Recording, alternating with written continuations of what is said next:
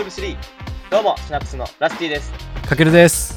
シナプスでは Web3 領域で活躍されている方々の一時情報や Web3 に関する情報、知識を再翻訳し Web3 初心者の方々へと分かりやすくお届けするメディアです。Web3 について初心者だけど情報に触れたい、ゆるく学んでいきたいという方は番組のフォローをお願いします。それでは、Todayチェックまた来ました。はい Today's Check-in。To day Check-in です。えーはい今日とかね、まあ、今日の近況報告、気になるニュースの共有をということで、やった。どうしますか？我こそはという方は手を挙げてください。じゃあ、せーので、いくか。それでは手、手挙げようじゃあ。いいよ。せーの、せせーの、ーで。せーで。お互いあ げないじゃん。恐ろしい状況が、おこうおね、互いあげないじゃん。オンラインでこう、つないで、つなぎながら撮影してるんですけどね、お互いに全然手を挙げない状況が続いておりますが、じゃあ、最初はじゃあ、今回はラスティからいきますか。やった。いいですか？楽しみ。いいよ。はい。じゃあラスティお願い。まあ、チェックインということで、今日のチェックインは、22歳以降、いや、23歳とか、学生卒業したら、あの、オールはしない方がいい。ということについて、えチェックインで話していけたらと思います。本当にね簡潔に言うと、うん。やっぱりね、いつまででも若くいたい。人間ってね。うーん。だ、誰もがそうだよね。やっぱこう、そうだね。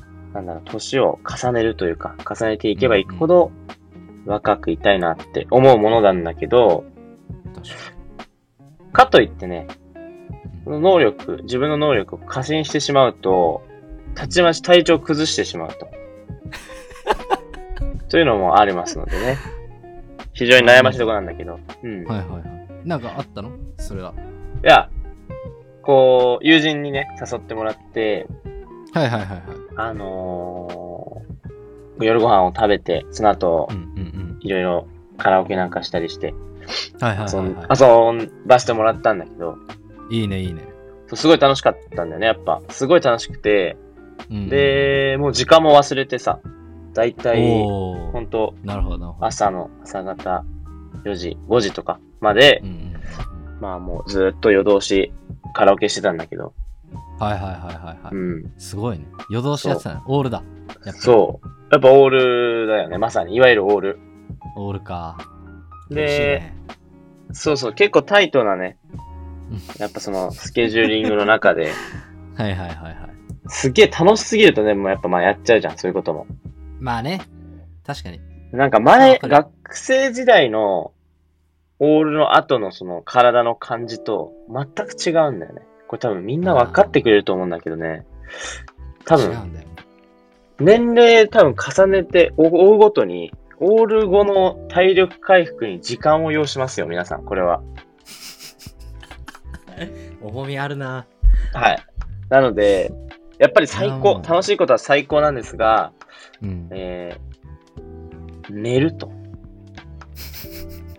とにかく寝ようと。えーそれだけは大事にしたいなと思います。まあ、ただやっぱ楽しいから時折ね、そうやってハメ外して楽しくやるっていうのも大事だから、そそれは本当に気の知れたいい仲間たちと、えー楽しく過ごしてほしいんだけど、健康は第一で、えーやったらいいなと思いました。すいません、変なチェックインですけど、ラスティからは以上です。いや、ナイスチェックイン。いやー、まあ、オールはね、確かに、きついよ。わかる。やっぱりね、結構きついのよ。うん、しんどいよ。体力的にね、できる人もいるけど、ちょっと体力ない人もいるんだな、という、思ったね。非常に。ナイスチェックイン。ありがとうございます。いいよ、かける。そしたら。チェックインしたかったでしょ、かけるも。僕をチェックインしたかった。うん。めちゃくちゃチェックインしたかった。ちょうだい、じゃあちょっと。いきます。僕のチェックイン。はい。哲学、面白い。打って変わってですよ。ボールなんちゃらとか言ってたら、哲学の話が出てくるからね。ちょっと聞かせてくれよ。いや、あのね、最近、自分ね、哲学の本をちょっと読むようにしてるんですよ。読むようにっていうか気になって読むえ多くて、あのね、まだちょっと全然読み始めたばっかだけど、ー、うん。いやもうね、昔の人のこう考えてる思考ってちょっとい異次元すぎて笑っちゃってた。なるほどね。そう。そもそも自分たちが生きてる世界は現実なのだろうかみたいな。なんかああ、はいはいはいはい。証明できないってやつだ。そそうそう証明できないってこれをどう証明していくかみたいないろんなあのーね有名な偉人の人たちがこう話し合話し合うというかね討論してうん。こう見つけなんか答えを見つけていくっていうその世界観うん。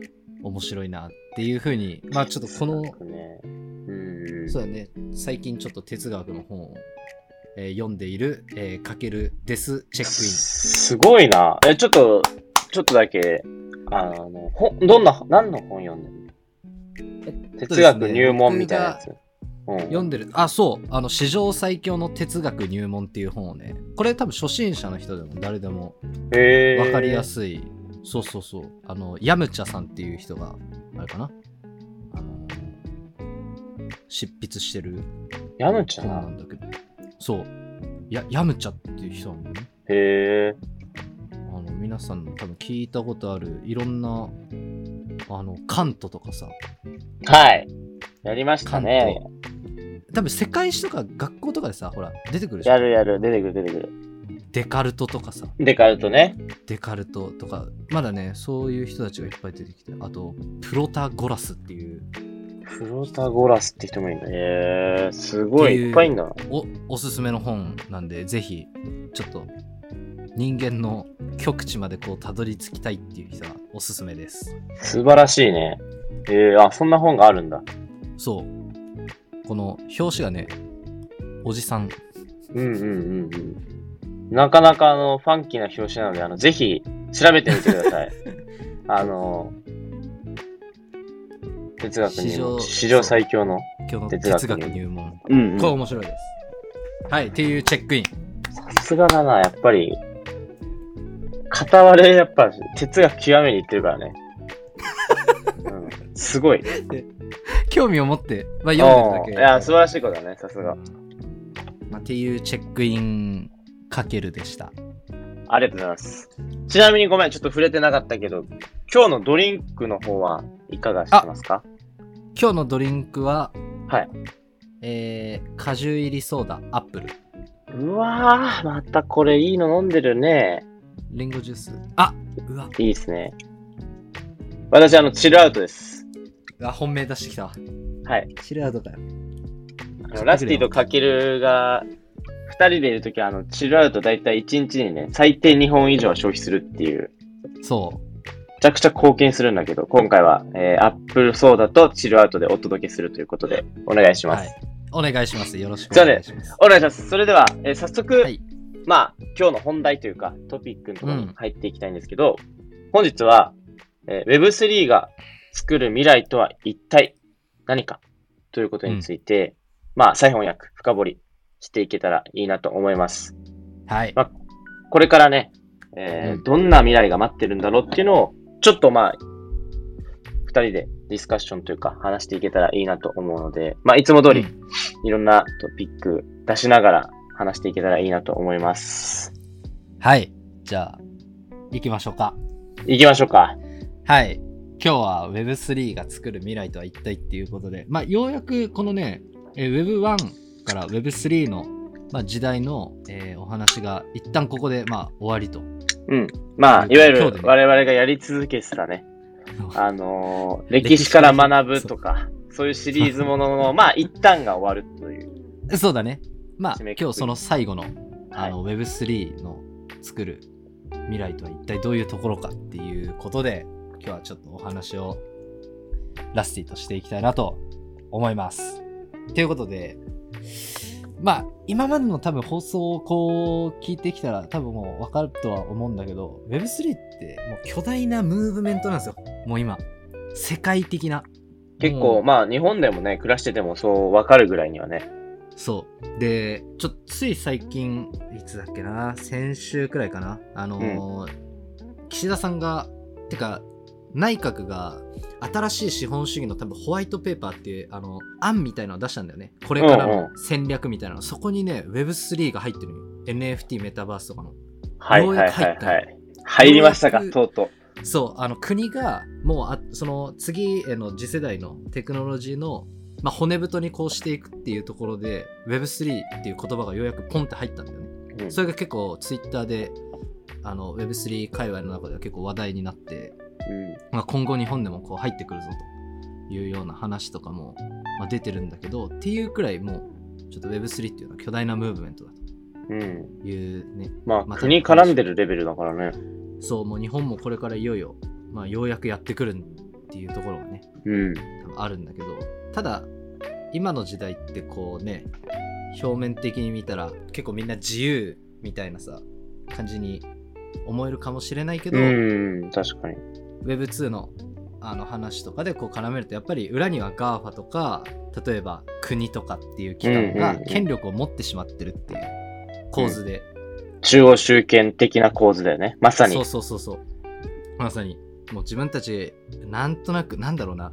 真に自由とは言えないんだよね。うん、うん。そう。で人間中心の世界にもなってないこれは結構ねまあそれこそ思想みたいな考え方の部分になってくるけど、ただやっぱり自分たちってある一つの機関とか一つの企業大企業もう世界中を支配してる企業にこうなんだろうな、まあ、支配されてしまってるっていうような中で生きてる、うん。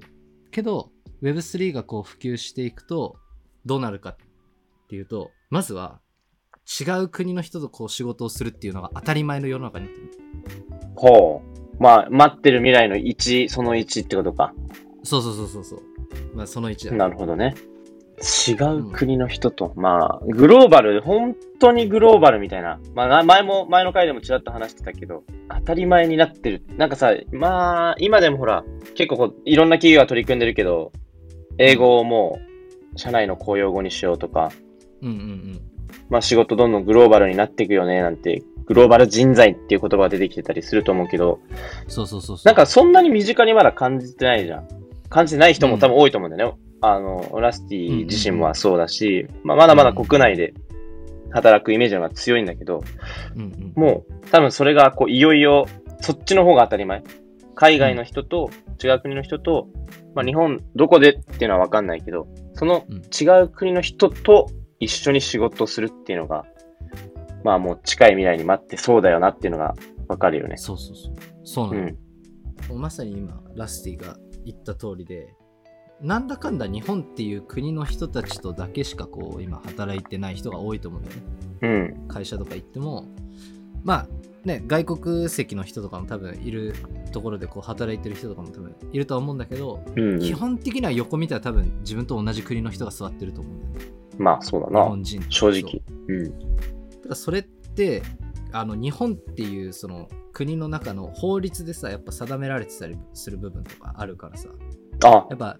雇用の問題とかでさ、法律とかで決まってるじゃん。雇用のね、やっぱ給与はいくらとか、いろんなさ、こう法律の中で、やっぱり定められてしまってる部分もあるから、それもやっぱ国っていうさ、ところがこう、定めた中で、我々ってこう働いてたりとか、そうやな。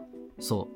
で、雇用の部分とかも、海外の人をこうね、人材を雇うって言っても、そこには高い障壁があったりとか、あったうんりするだろうし、すでにこう Web3 で逆にねもう乗っかって仕事をしてる人たちっているんだけど国境とかも気にせずに仕事してるしそうね。間違いなく。そもそもみそうみんなどこの国に所属してるかわからないような人たちと一緒に仕事してるの、うん匿。名だしさそもそも Web3 っていう、なんていうんだろう、業業界って言ったらだけど、まあ、うん場所自体が、まあずっとね、この話、今までの発信とかも聞いてもらってれば、もう余裕でついてきてると思うけど、そもそも匿名だし、うん。どこの国にとかっていうのがそもそも登録しないとか、まあ、関係ない場所であるからがゆえに、うんうん。ゆえに国境とか場所とか、その人の、なんて言うんだろうな、国籍とか、うん肌の色とか、それこそ、喋る、操る言葉とか、うんほんとそれも全部関係ないっっていう考え方してるよね、本当にね。そもそも Web3 っていうのがそういうものだし、Web3 の業界で今、プレイヤーとしてやってる人たちもそもそもその考え方だから。うん、そうそうそうそうそう、そういう世界で、まあ、やっぱり生きてる人っていうのは実際にいるから、うん。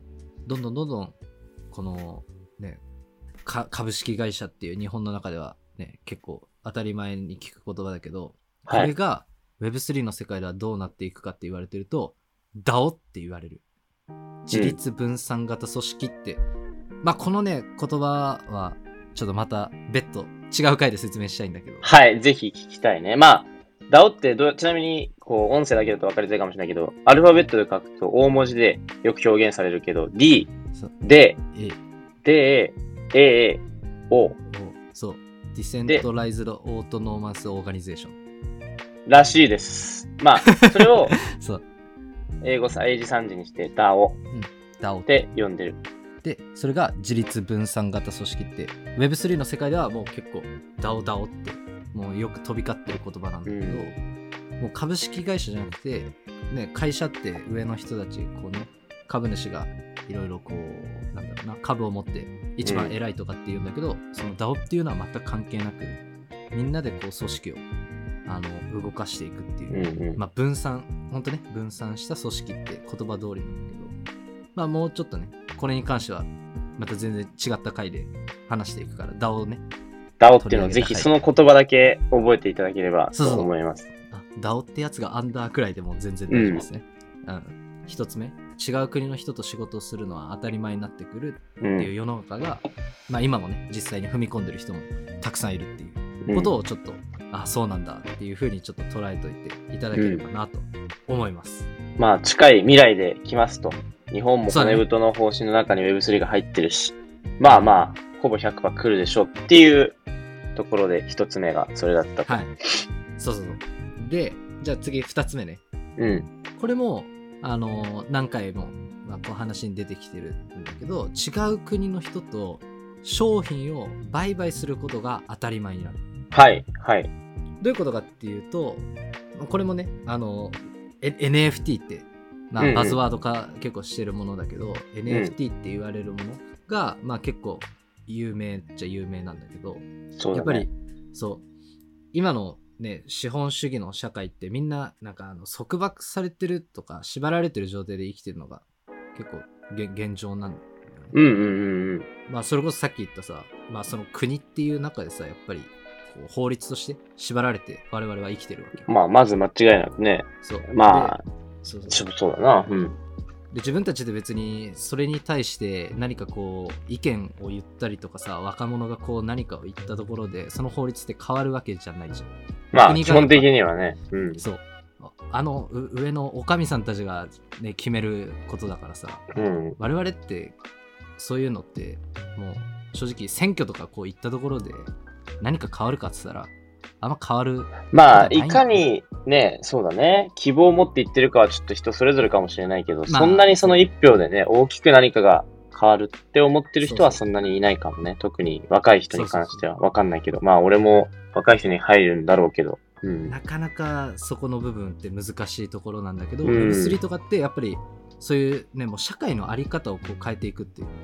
からまあね世界的に巨大なムーブメントなんだけど企業とか国が上に立つシステムじゃなくてもう一人一人が個人が主体となって生きていく。うん。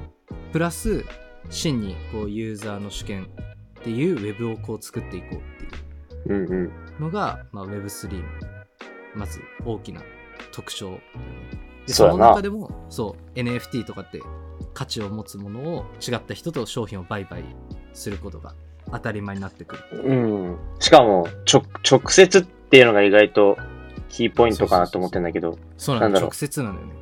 第三者、第三者って言ったらけど、例えばプラットフォーム作ってるようなところを介さずに、まあ国どことか本当に関係なしに、うん。一個人の、別にその人に対して誰とか全く情報分かってない、うんうんうん。もう、もうその世界にいる誰かの人と、から直接、それちょうだいって言って、それを買ったり、そうだね逆にまあ、こう、物々交換かもしれないし、うん購入の仕方ってそれぞれあると思うけど、まあ直接買えると。そうそうそう。で、しかも、その買うものに対して、ただのものじゃなくて、価値として、こう、ついてるうんうんものなんだね。NFT って言えば、デジタル資産ってさ、やっぱ、うん。うん。唯一無二の価値を持つデジタル資産ってこう言ったりするけどうんうんうん。そこに対してやっぱ価値がついたものを送り合えるっていうのは今までの世界ではもうなかったシステムなんだよねそうしかもデジタルデータならまさになおのことそうだよな。そうそうそうお金とかでも証券とかでも、まあ今後多分不動産とかもさやっぱり価値をこう持つものが売買されていくっていうのが世界的に当たり前になってるうんうんうん。日本の不動産をさ例えばアメリカの人にこう売るとかって今多分できないと思うんだよね NFT まあとかって、現実的じゃなさそうだね。なんか、ね、それこそ日本に、その、アメリカの人が来て、日本で買うっていうことだよね、きっとね。買うなら、今のやり方で買うならね。そうただ例えばその Web3 に乗っかってシステムをこうね入れたりしたらアメリカの人が行かなくても NFT っていう仕組みを使えばうん。買えちゃうとかねもう、うん。わざわざ日本に来なくてもなんかありそうだね。そう不動産価値上がりそうだから買おうとかうん。あのね、ゆずその価値を今持ってる人からこう買ったりとか、Web3 の世界では、どんどんどんどんできていくんじゃないかなっていうふうにうんまあ言われてたりとかすなるんだよね。そうそうそう。っていうことも含めて、Web3 っていうのは、結論、まあ何かって、まあ今回のね、話で言うと、うん今まで作り上げてきた世界の経済を一から人間主体で作り直していく超巨大なムーブメントなんだ。うんうんうん100年に一度あるかないかの今波だって言われてるのが Web3 ということをちょっとここで伝えたいなっていうふうに思ってる。大きい波だよなめちゃくちゃ大きい波でうん。すいや、なんか結構、どこを聞いてもね、いろんな著名な人とかも100年に一度、100年に一度なんて本当に言ってるから、再構築する。まあ今までね、人類が作ってきたものを一回、まあ、壊すわけではないけど、まあイメージその横に新しい世界をもう一回作るみたいな。なんかそんなイメージだな。もともとあったものは当然なくならないけど、いやいや、もっといいもんをもう一回作っていこうよみたいな、それがなんか結構全世界で起きてて、それこそ今、アジア、東南アジアの方が、日本国内より Web3 の知識っていうか、うんうんうん。知識、まあ実際に実務で触れる機会も多いらしいからなんだけど、うんうんうんうん。よくわかってるみたいなんだよね。NFT を売買することとかって当たり前みたいだし、トークンを取得するとか、まあいろいろ進出単語みたいなの出てきちゃってるかもしれないけど、うんうんうん。あのーまあ、おいおいね、追って、ああの、そうねかフォローするけど、うんそういう意味で本当こう、まあ国関係なし、日本は結構まだね、新しいものとしてバズワードで入ってきてるけど、海外だともう実は結構これが当たり前のフェーズに来てて、操るのも容易だし、うんうんね、これを、実際にもうそれが経済の中心になり始めてるところだから、そうだね。そう。まあ日本もそうなっていくだろうし、うんむしろまあそこはちょっと追いつけ追い越せじゃないけど、まあ急がせるわけじゃないけど、まあ本当急いだ方がいいというか。そう、急いだ方が。うん。だからまあね、国もようやく骨太のそうね部。分に入れたと思うんだけど、まあ、ちょっと遅いかなっていうくらいだよね。ね。僕の個人的な意見だ世界的ムーブメントだから、これはもう嫌でも来るもんだから、しゃあないからね、みんな。多分これは、しゃあないから、どうしようもないから、これ。日本に住んでたら多分感じることはなかなかないんだけど、アフリカとかの子たちとか、ね、人たちっていうのは、もうビットコインで物を買ったりするっていうのが結構もう当たり前になってるところってあるんだよね。うん。実は見えないところだけど。で、自分たちでビットコイン使うっていう、まずその考えがないじゃん。日本の。クレジットカードとか、もう PayPay だの、 QUICPay だのって。そのキャッシュレスで騒いでるからな、じょまあ今現状ね。そうだよね。キャッシュレスで現金持つか持たないかみたいなところの状況だけど、そもそもじゃあ仮想通貨で決済っていう考えにはならないよね。まあ俺もそうだけど。考えに、自分たちも全然ね、やっぱ、うん。国の流れとしてそうなっちゃうけど、もう全然アフリカとか、それこそ、どこだっけな、エルサルバドルって言われる国とか、おそう、あのところではもう、ビットコインで決済するとか、ビットコイン専用の、例えば、あの、機械があったりとか、はい。聞いたことあるな、それ。そう、あ、あの、多分ラッシー聞いたことあると思うけど、うん。そうそういったもうビットコイン専用の機械とかが街に置かれてたりとか普通にお店として置いてあったりとかするんだよねっていうくらいもう世界のどこかでは動き始めもう導入してる。だからもうゆくゆく日本でもこう入ってくるでしょっていううんうん。話にはなってくる。なるほどな。で、まあいろいろこう上げときながらも、最後にこう何伝えたいかっていうと、実際問題まだ現実先の話なんだよね、この話って。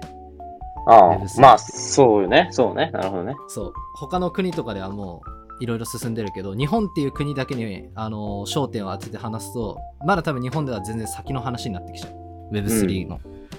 でまあ、本格的に使扱い始めるのがってイメージかな。そうそうそう、本格的に、うんね、今のさ、ペイペイとか、こうね、うんクレジットみたいに簡単に使うようになるのはまだ先の話なんだけど、まず一つ目が、まあこれもね、いくつか理由はあるんだけど、まず一つ目が、ウォレットとかまず使うの意外と難しいっていう問題。ああ。ウォレット使うの意外と難しい問題。結構それ深刻じゃない？あのね、まあ一回使ってみればもう、つわわかるで、やっぱり、ああ、こういう感じかってなるんだけど、うんうんうん。ただちょっと最初とか、いや、これどうすればいいんだろうとかっていうところもななくはない。はい。そうね。うん結局、Google さん頼って、使い方みたいなのを検索してね、それ見ながらやるみたいな感じになるからね。そうそうそうそうそう。まあ、あのね、すごい分かりやすく乗っけてたりとかね、あの、享受してくれてる方とかいるから、まあ、うん全然そこはいいんだけど、意外とやっぱり難しいのかなとかっていう部分はんんあったりするよねっていうのが一つ目。で、もう一つが、やっぱ技術的な問題。うん。うん。うん、まあラッシーも分かると思うけどイーサリアムってあの仮想通貨あるけど、うん手数料がめちゃくちゃ高いんだよね、高いね。ガス代なんて言うよね。そうガス代ってあのそうイーサリアムってあの仮想通貨をこうね使う時手数料ガス代ってまあ言うんだけどうん。めっちゃ高いのねめっちゃ高い。あのー めちゃくちゃ高いよね。これどれぐらいって言うと、どれぐらいなんだろう。消費税で例えると分かりやすいんかな。っていうか自分があその NFT 買った時ああ、そうか。それを言った方がいい。うんうん。絵がねこうう売られてるんだけど自分がいいなと思った絵をこう3000円くらいだったんだようその値段はね？そう、んんん値段が。3000円って書いてあって、あ、なんかこのすお猿さんの絵だったんだけど、かわいいね。はい。お猿さんの絵、ちょっとこれ買おうと思って、最後、あの、明細みたいなのこう出てくるんだけど、はいはいはい。そしたら、なんかね、8000円になってたの。あれみたいな。あれ？8000円？あれ ?3000 円じゃなかったんだっけ？みたいな。そうそうそう、あれ？みたいな。そしたら、英語で、まあ、ガスフィーって書いてあって、ガス代ってね、うんまあ、手数料のことだけど、はいイーサリアム、ガスフィー、その時何イーサリアムか忘れたけど、まあ日本円で言うと5000円くらいになってたんだよ。商品より高いんだ。ガス代の方が。びっくりした。それすごいな。め商品より高いじゃんって。ちゃくちゃおもろいやん。銀行の手数料で、いやいやいやあれみたいな。銀行の手数料で言ったらむちゃくちゃことになる。例えば、ねえ。め っちゃおもろいやん。5000円入金、あ、送金したくてさ。で、あすいません。でも送金手数料として、あの、8000円かかるんです。みたいな。いや、はいみたいになるでしょ。送りたいお金より高いじゃないですか、みたいな感じかでも。マジでそうだよね。だって3000円のもの買って8000円払ってんだもんね。そう。もう自分、なんかよく何が起きてるのかよくわかんなかったんだけど。めちゃくちゃ高いな。そうそう高いね。NFT っていうのをね、ちょっと買いたかったから、まあいいやと思って、ね、8000円出したんだけど、泣く泣く。うん。ただ、まあ、よくよく調べたらやっぱりこの裏側の仕組みっていうところでやっぱりまだまだ、えー問題がある。うん。解決すべき技術的な問題っていうのが、えーあったりするよっていうところがもう2つ目だ。これはちょっとなんとか今上の人たちがあれかな？世界中でこう活躍してるね人たちが Web3 プレイヤーたちが。そうそうそうそう。取り組んでるよね、きっとね。うん。うん、めちゃくちゃ今ね新しいブロックチェーンとかこう作ったりとかって仕組みをしてるからまあここもねいずれは解決するだろうけどちょっとまだ技術的には問題があるよっていううん。のがうんうん。2つ目。であと2つ残ってるんだけど3つ目があのね Web3 って個人が主体っていうのをこう目指してるところだから個人が主体になってる分 Web3 の世界ってマジで誰も守ってくれない自己責任の世界ですっていうこれは結構顕著だよね。これねあ顕の、ある意味、悪く言うと、慈悲がない世界でもあるっていう。そうだね血も涙もないから。本当にそうでも、まあね、それが真に自由であって人間中心っていうことでもあるんだけど、まあ本当表裏一体で、これはちょっと怖いよね、ある意味ね。これ怖い。だから例えば前話したウォレットってあの仮想通貨のね、まあ、専用のお財布みたいなのあるけど間違えて違う人のウォレットにお金を送金したらもう取り戻すことはできない。このど、この人に送りたいのに、全然違う人に送っちゃったみたいなね。そう自分がかけるがラスティに送ったと思っても全然違う人のとこ飛んでっちゃった。っうん。ていう場合はもう取り戻しができない。どっかに消えてっちゃう。まあ、その、その人のウォレットにスッて入ったってことでしょ。そうそう。でもね、ラスティに送りたかったのに、ラスティのウォレットには何の変化もないから、そうそうそうそう。俺ラスティからしたら、いやいや、ちょうだいみたいな感じちょうだいってそう。早く送ってよって。そう。っていう最悪。最悪なこれ多分でもどうしようもなく、絶対もう取り戻せないんでしょ、多分だけど。絶対取れませんだからうん今のね現実世界この Web2 って言われる我々の世界だと例えばうんクレジットカードで何か起きたりしたらカスタマーセンターに電話すればさあ、するする。うんうん。なんとかしてくれるじゃんすいませんってちょっとなんかいろいろね問題とかこう対処してくれるっていう場所は設けられてるけど、うん。あの Web3 の世界だとあなたは全然違ったところに送っても私たちは知りませんっていうかそういう人たちがいない、うん。うん。カスタマーセンターってね、なんでその、ある意味無理を聞いてくれるかっていうと、その人たちが権利を持ってるから、権限を持ってるから、そそうそうそうの会社が。そうそうそうだから、あやっぱさっきのなしでって言えるんだよね。うんそうそうそうそうそうそういや、それがね、できない。当たり前だけど、個人主体で、うんし非中央集権。権利が分散されてるから、やっぱさっきのなしでって言えるやつがいないっていう。そう。めっちゃ怖いね、これは。怖いよね、そういう意味ではね。まあまあ、ある意味、一長一短だなって思う瞬間でもあるけど。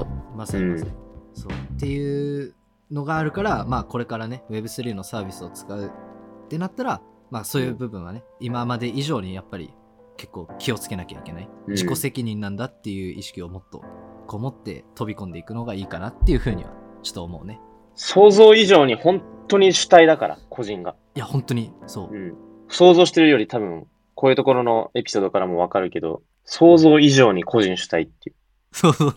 誰も守ってくれない、ある意味。誰も、ね、逆に言えば誰にも支配されないし。そうそうそう、誰にも支配されないっていうね、ことはめちゃくちゃいいんだけど、その分、誰も守ってくれない。もくれないから。そう それはそう。っていう。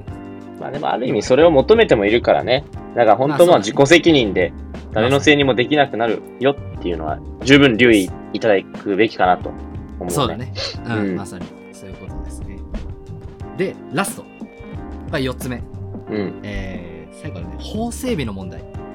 あまあ、すごい、今でも日本でね、結構、えー話題になってるけど、やっぱりこの Web3 の世界で、日本でこうね、起業したいっていう人たちが、この法整備の問題で、どんどん東南アジアとか、ドバイとか、あ。シンガポールなんてよく聞くな。あとヨーロッパも行くね。アメリカとかまあいろんなとこ出てっちゃうよね。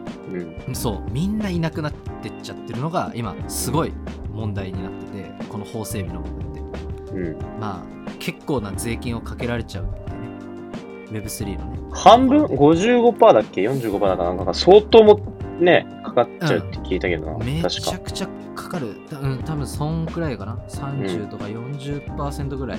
だから100あーそれくらいか。億円とかだったら30億とか40億くらい。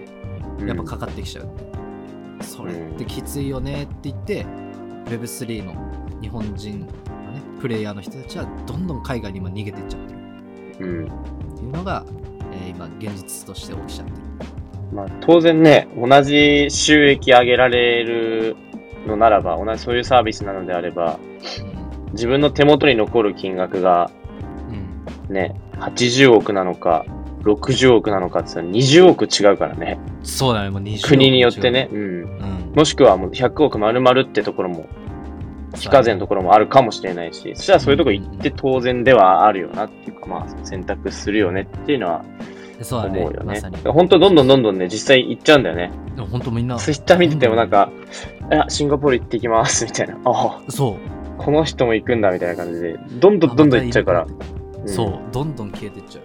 っていうところで、えーまあ、ちょっとこれはね、自分たちがどうっていうわけではないんだけども、上の人たちがね、どれだけこう危機感を持ってやってくれるかっていうところでうん。法整備の部分はちょっとね頑張ってほしいなっていうふうにこのね、お国の人たち頑張ってほしいなっていうふうに思ってねるんだけど、うん。まあ、っていうところもあるしあとはやっぱ法整備のこの網目をくぐったやっぱりこれから詐欺が横行するっていうのは自分はすごい考えてるから皆さんにも注意喚起として本当に気をつけてほしいなっていう、詐欺？うん、今ねあまあ前だと仮想通貨こう流行ってきてね201819年とか本当つい一時期あったね。う。うんん、ビットコインとかをこう使ってやっぱり、えーマルチ商法みたいなのをねやってる人たちたくさんいたんだけどあ次ー多分流行ってくるのが NFT を使った詐欺が多分横行してくる、うん。うん今なんかもうすでにありそうってかあるのか。多分あるよね。多分ねうんあんま自分も聞いたことはないけどこれから出てくるその仮想通貨を使った詐欺まあマルチ商法をやってる集団とかの情報は追ってたんだけど自分、うんやっぱね面白いことにもうあの飛びましたねっていう情報が出てて面白かったねあ飛んだっていうのは、もう多分立ち行かなくなっちゃったんだよみんな多分仮想通貨のなんかあのなんかマイニングってあるんだけど、はいはいはいはいはい。今度ね、まあ、このマイニングもあの説明するんだけどその機械を、あの50万60万くらいで買ったらお金が儲けられますよみたいななるほど。あるんだけどこれ分からない人だったらなんか仮想通貨ってなんかそれっぽく聞こえんだよね。そうそうそう、まあうまく言ってきたりする人間とかもいるからうん。で自分はあのちょっとそういう人たちの情報をツイインスタとかねいろいろ情報発信してたから自分はやってないんだけどちょっと情報追ってたんだけど、うん。やっぱね面白いことにそういう人たちっていなくなっちゃうんだよね。お金集めたらさっさとどっかに行くわけか。どっか行くって。そうそうそうそう。あっていうことがやっぱり仮想通貨のバズなんだろうな来た時はバズが起きた時は、えーそういう詐欺が横行したけど次は多分うん NFT が多分来るって自分の中で思ってるからうん。だから NFT ってそもそもそういうなんか誰かから教えてもらって稼げるとかっていうものじゃないうん。そうだよね。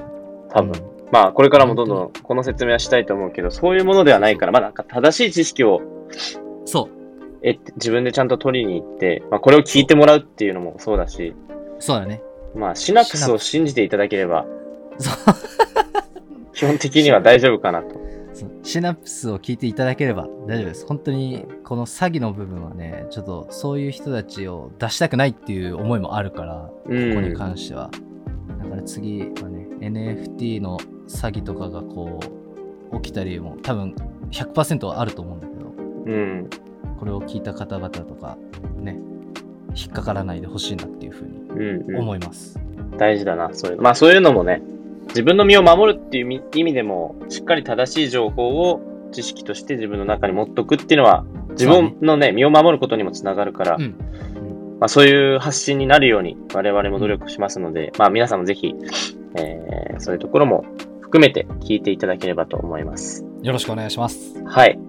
まあ今回はこんなところかな？そうだね、今回で、まあ一応、えー Web3 の時代のお話は終わりです。うんプラス、歴史から紐解くシリーズは一旦ここで、えー終了と。何回やんねんって思ってた人多分いると思うけど、まあだいぶ長丁場になったけど、まあそれだけね、歴史から追ってったり、じゃあいよいよ Web3 入ってきたらこういう特徴があるよって、ほんとこうまあ大事な要素だけちょっと抜き出して、かけるがこう集めてくれた情報をもとにいろいろ話していったけど、大まかにはそういうことですよっていう。で、その中でさらにこうね、深掘っていきたいうん。単語だったり、まあ、概念だったりっていうのを少しずつまたこれからお届けできればなと思います。はい。まあ一回全部聞いてくれれば、ほ、本当にこう概要さらっと広、さらえる内容にはなってるかなと思いますんで、うんうんうんまあ素晴らしいキュレーションしてくれてるとかけるが思うので、まあ今回ここで一回止まりますけど、これから全部一回聞いてみて、次の情報をまた我々の発信を聞いてくださったら、えーさらに深い知識になるかなと思いますので、お願いします。はい。はい。それでは、シナプスは、ポッドキャストだけでなく、YouTube、Twitter、ウェブサイトでも Web3 初心者の方々に向けて情報、えー有益な情報を発信しています。また、えー最近は TikTok につきましても始めまして、えー放送の見どころとかこう、聞ききどころみたいなところを切り抜きで発信していきますので、まあちょっと時間ないよって方はそちらをチェックしてみてください。この番組の概要欄に各 SNS のリンクがあります。そちらから、えー、フォロー忘れずにお願いします。それではまた次回の放送でお会いしましょう。さよならさよなら